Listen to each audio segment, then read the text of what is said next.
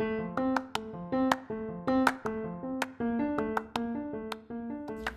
a todos, yo soy la psicóloga Marla Vizcarra y les quiero dar la bienvenida a este espacio seguro y de confianza que es Cafeterapia Mexicali, en donde unimos nuestro amor por el café y por nuestra pasión hacia la psicoterapia. Quiero que te pongas cómodo, que tomes tu bebida de preferencia, si es café muchísimo mejor, y disfruta de este espacio en donde promovemos y compartimos sobre la salud mental. Comencemos.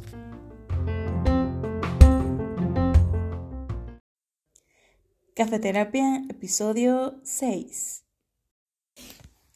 Hola, hola a todos, muy buenos días, muy buenas tardes, muy buenas noches. Espero que en el momento que estés escuchando esto, en el que me estés acompañando, estés pasando un buen momento y si no, pues, te, pues me gustaría comentarte qué es eso. Es solo un momento, ahora sí que es un mal momento, un mal día, no una mala vida, ¿no?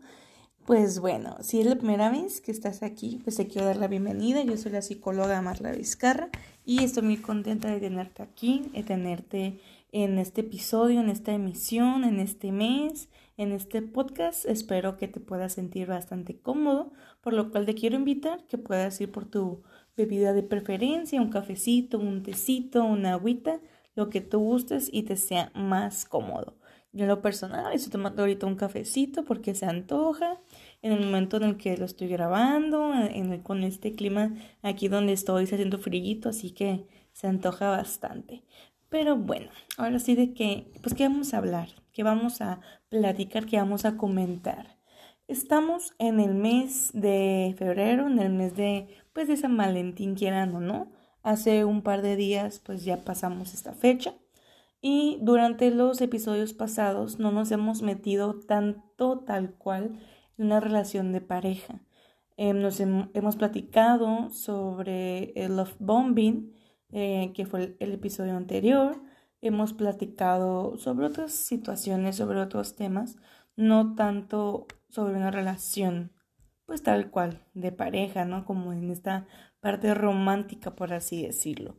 Así que en este episodio me gustaría platicar con ustedes sobre las sobre algunas de las crisis más frecuentes, más constantes, más comunes dentro de una relación de pareja estable. Así que ya sea si es un noviazgo, si es un matrimonio, sea cual sea el estado en el que estés con esta pareja, pero es una relación estable, no es una relación de que eh, estamos juntos y terminamos y volvemos y terminamos y, o sea, no, ahora sí que de manera estable en todos los sentidos, ¿ok? Así que pues vamos a platicar sobre estas situaciones que podemos observar en las diferentes pues modalidades, en los diferentes tipos pues de relación, ¿no? Uno de los como de las principales es cuando termina la fase de enamoramiento, ¿no? O sea, usualmente pues cuando uno inicia es todo sobre, es mil sobre hojuelas, todo bonito, todo romántico, mucho amor, mucho cariño, quiero estar contigo toda la vida, uy sí, parece un cuento de hadas, pero pasa, pero termina la fase, la etapa de enamoramiento. Y ahora qué no, o sea, ya te empiezo a encontrar los, ciertas características tuyas que la verdad no me gustan, al contrario me molestan, ya no me gusta estar tanto tiempo contigo, ya miro que pensamos diferente, ya él para siempre ya suena bastante, em, como casi casi como una amenaza, ¿no? Esta etapa varía bastante, puede durar entre los seis meses y los dos años, o sea, puede ser que a los seis meses la etapa de enamoramiento ya se terminó con tu pareja y lo puedas, pues obviamente sentir, o hasta el año lo puedas sentir, o sea, eso varía en cada pareja, ¿no? Y pues justo aquí, al final de esta fase, es donde las parejas pueden terminar, ¿no? Porque pues pasamos a un amor un poco más realista, eh, ya dejamos de tener a esa persona como alguien idealizado y pues ya estamos como más conscientes de esto, ¿no? Que muchas personas al llegar a este, punto, este punto es como, pues es que ya perdí la magia y solo llevamos tanto tiempo, un año, dos años, pues qué pasará. Eh, cuando tengamos más tiempo juntos, ¿no? O sea, pero esta pareja no entiende que una relación está en continuo, está en constante movimiento, que cambia, que evoluciona y pues que pasa ciertas crisis, ¿no? Así que obviamente las ventajas de las crisis es que nos hacen movernos. Es como si yo me siento, por ejemplo, esa famosa de los crisis de los 20, ¿no? Es como me cuestiono todo, me pregunto todo, ya no sé para dónde voy, pero eh, hago algo, o sea, no solamente me quedo con los brazos cruzados, sino que busco opciones, busco diferentes caminos, busco qué hacer para ya no sentirme así, ¿no? Así que esta, en, en esa cuestión de cuando se termina esta fase es como, bueno, ya no lo miro como mi príncipe azul, sino ya lo miro como un compañero, ya no lo miro enfrente o atrás de mí, sino a mi lado, o sea, en verdad quiero estar con esa pareja, o sea, obviamente es importante que te lo cuestiones antes de iniciar una relación, pero obviamente nos podemos dejar eh, llevar, ¿no? Por el, por como quien dice, por el sentir bonito, porque me gusta mucho, porque me la paso muy bien y todo esto, pero ya pasa esa fase, ya no lo miras con ojos de tanto amor, de tanto romance, eh, es como, bueno, ya que veo más o menos cuáles son sus cualidades, cuáles son, sus áreas de oportunidad, eh, ya cuáles son sus metas, ya no lo miro tanto como ese ser perfecto que lo miraba hace un par de meses. Quiero estar con una persona así. Y aquí es como el momento en el que te cuestionas, preguntas, indagas, analizas la situación y decides pues si continúas o si ya es momento de terminar y es totalmente válido, es totalmente válido el, terminar una relación porque pues puede ser que estés más enamorada o enamorado del amor más que de tu pareja, ¿no? Pero también es entender que todas las relaciones van a pasar por esa crisis cuando ya no siento tan bonito como en un principio, porque claro, estabas como con un filtro, estabas con unos lentes que ahora ya vas a tener otro, ¿ok? Eh, otra crisis es esta parte de la convivencia y el compromiso, ¿no? O sea, ya cuando pasas cierto tiempo en la relación, ya pues aparece como esta espinita de, bueno, pues ahora qué sigue, cuál es la siguiente etapa, cuál es el siguiente nivel, ¿no? Pues bueno, aquí ya sigue el compromiso. Así que aquí nos podemos plantear muchísimas cosas, ¿no? Puede ser que los dos lleguen a, a este punto con el mismo nivel de compromiso, con el mismo deseo de iniciar pues una convivencia pues más intensa, más seguida, más profunda, o de plano eh, puede que al pasar de nivel, por así decirlo, no estén en el mismo nivel, vaya, ¿no? Que sí soy comprometida eh, en la relación, pero para mí el, el, que tanto nos estemos viendo así está bien, no quiero hacer ningún ajuste, pero puede que la otra persona dentro de la relación ya quiera algo diferente, ya sea que habrá parejas que se van a ir a vivir juntos, que se van a ir eh, de vacaciones a lo mejor, o sea, ya el nivel de convivencia ya es más que antes de, de solo somos novios y nos vemos los fines de semana y vamos al cine a comer y ya, sino que es algo un poco más profundo, que obviamente la convivencia se hace más frecuente, de más calidad, más que de tiempo, ¿no? Y obviamente aquí cuando ya cuando ya estamos en este punto de, ok, ya, ya tenemos tanto tiempo y no sé, me siento estancada o siento que no avanzamos, y me gustaría, no sé, comprometerme, me gustaría irme a, a vivir con mi pareja, me gustaría casarme, me gustaría tener hijos, me gustaría tener una mascota.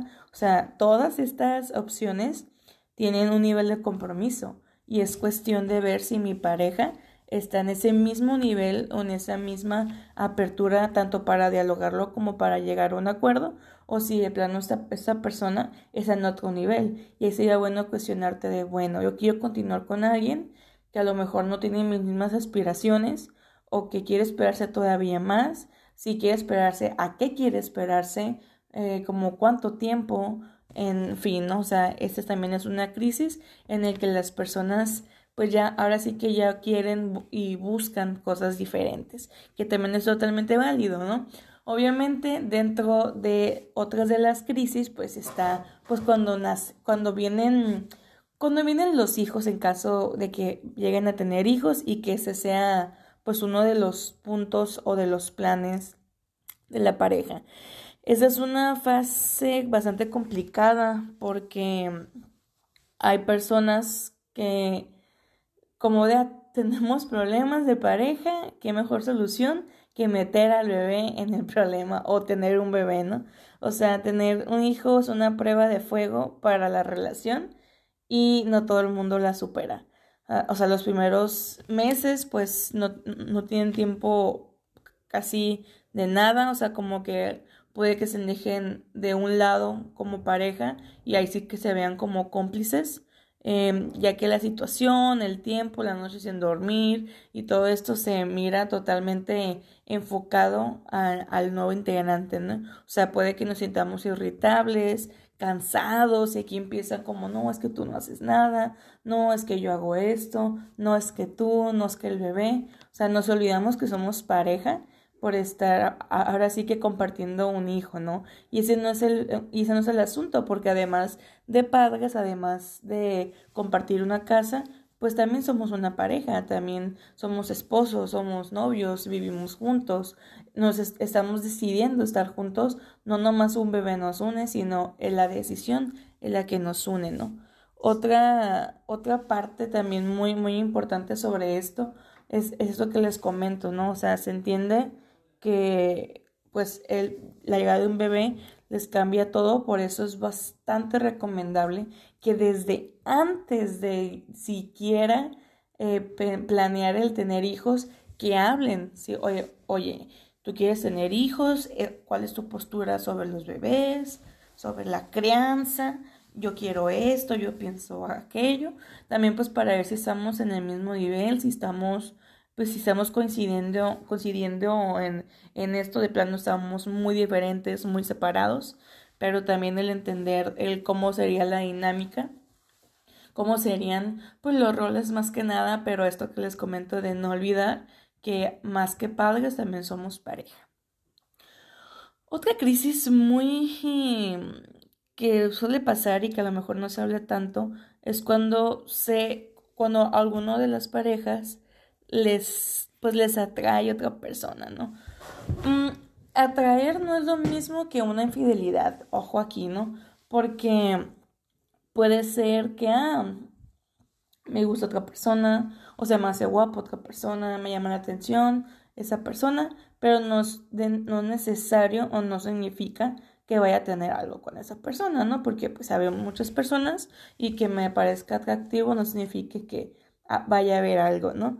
Pero pues es totalmente, pues se lleva totalmente válido si después de tanto tiempo, pues te parece atractivo otra persona, pero no tiene que ser como el motivo de terminar, a menos que la persona quiera eh, interactuar de otra manera pues con esa persona, ya que si dentro de la relación está ya aclarado que son monótamos, que son notamos, perdón, que es una relación eh, pues nomás de, de ustedes dos, que no va a haber un tercero, y también que hablen sobre qué es para ti la infidelidad, eh, qué, qué, tiene que pasar para que sea infiel, cuáles son tus, cuál es tu concepto de infidelidad, cuáles son tus negociables y tus no negociables de ese tema, pues podría ayudar bastante, ¿no? O sea, una vez más nuestra tolerancia a la flexibilidad podrá ayudarnos a pasar este, ese momento, ¿no? Hay personas que en cuanto sienten una duda, es como, uy, no, ya, ya valió la relación, porque si siento algo es porque no lo quiero, y, y pues acaben con una relación antes de tiempo, y es como, no, o sea, si tenemos paciencia, al final las cosas pues caen por, su propio peso, y yo puedo darle significado eh, de en verdad lo que siento por esa persona y hacia mi pareja, ¿no? Y por, y por último, pero no menos o no menos importante sobre el nido vacío, ¿no? O, o, si en verdad nos conocemos. El nido vacío es cuando ya nuestros hijos se van de casa. Es un momento bastante importante pues en relación porque como les comento nos enfocamos tantos en nuestros hijos que nos olvidamos que somos parejas y nos centramos en nuestro papel de padres, ¿no? Así que es como, ah, ya se fueron los hijos, y ahora te, te vuelvo a ver la cara mientras desayunamos, ¿no? O sea, después de tanto tiempo estar enfocados en ellos, ahora ya me enfoco en ti y pues digamos que es volver a pues encontrarnos, volver a conectar como pareja, volver a conquistarnos incluso, ¿no? Así que también es esta, es esta parte, ¿no? Eh, pero pues la relación de pareja es como un jardín. Eh, o sea, tú deja de cuidarlo, deja de regarlo y ya verás lo que sucede, ¿no? O sea, cuida tu relación si quieres que pues que se pueda superar estas y otras crisis. Si la relación está fuerte y bien consolidada, pues lo va a poder soportar y saldrá todavía más fuerte de cada una de estas crisis, ¿no? O sea, hay que ser flexibles, la vida está en constante cambio, nuestra relación está en cambio, nosotros estamos en constante cambio, por lo tanto las relaciones van a adaptarse y, necesariamente deben de cambiar de forma, o sea, de intensidad, de color o de lo que sea, pero cambiar. O sea, hay que cuidar nuestra relación, hay que ser flexibles, hay que pasar tiempo en pareja, hay que dialogarlo, hay que platicarlo. Esto está eso es totalmente las cosas más importantes, ¿no? O sea, que se hable toda duda, todo, todo acuerdo, los acuerdos también cada cierto tiempo hay que irlos actualizando o incluso pues fortaleciéndonos, pues por lo mismo, porque puede ser que yo en ese tiempo pensaba así, pero ya pasaron dos, tres años y ya no pienso como pensaba cuando hice ese acuerdo, así que el acuerdo ya había que actualizarlo, ¿no? O sea, tanto los acuerdos, las promesas, eh, los planes, hay que irlos, eh, ya sea actualizarlos o darles un seguimiento, ¿no? Y pues estas fueron algunas de las crisis que pasa una relación estable. Como les comento, no es que no apliquen una relación mm, que no tenga a lo mejor como un compromiso, como un noviazgo de años o como un matrimonio o que vivan juntos, pero como notaron, sí son, sí son situaciones de una pareja que tiene como ciertas características, ¿no? Que ya no solo es una relación momentánea o una relación sin compromiso o sin futuro, sino que ya va más allá, ¿no? Obviamente habrá otros tipos de relaciones, otras formas de cómo interactuar eh, pues de manera interpersonal, pero eso lo podemos hablar en otro episodio, sí, con toda confianza. Y nunca está de más el poder considerar también la terapia de pareja, es bastante útil tener a una tercera persona profesional, obviamente, que los pueda orientar, que les pueda ampliar el panorama, que puedan llegar a estos puntos de acuerdo, que puedan trabajar la comunicación asertiva, el diálogo, pero sobre todo el ir incrementando y fortaleciendo su amor. Y que cada día que pase sigan decidiendo estar con esa persona, porque el amor es eso, es una decisión, va más allá del sentir bonito o pues cuando estoy con esa persona.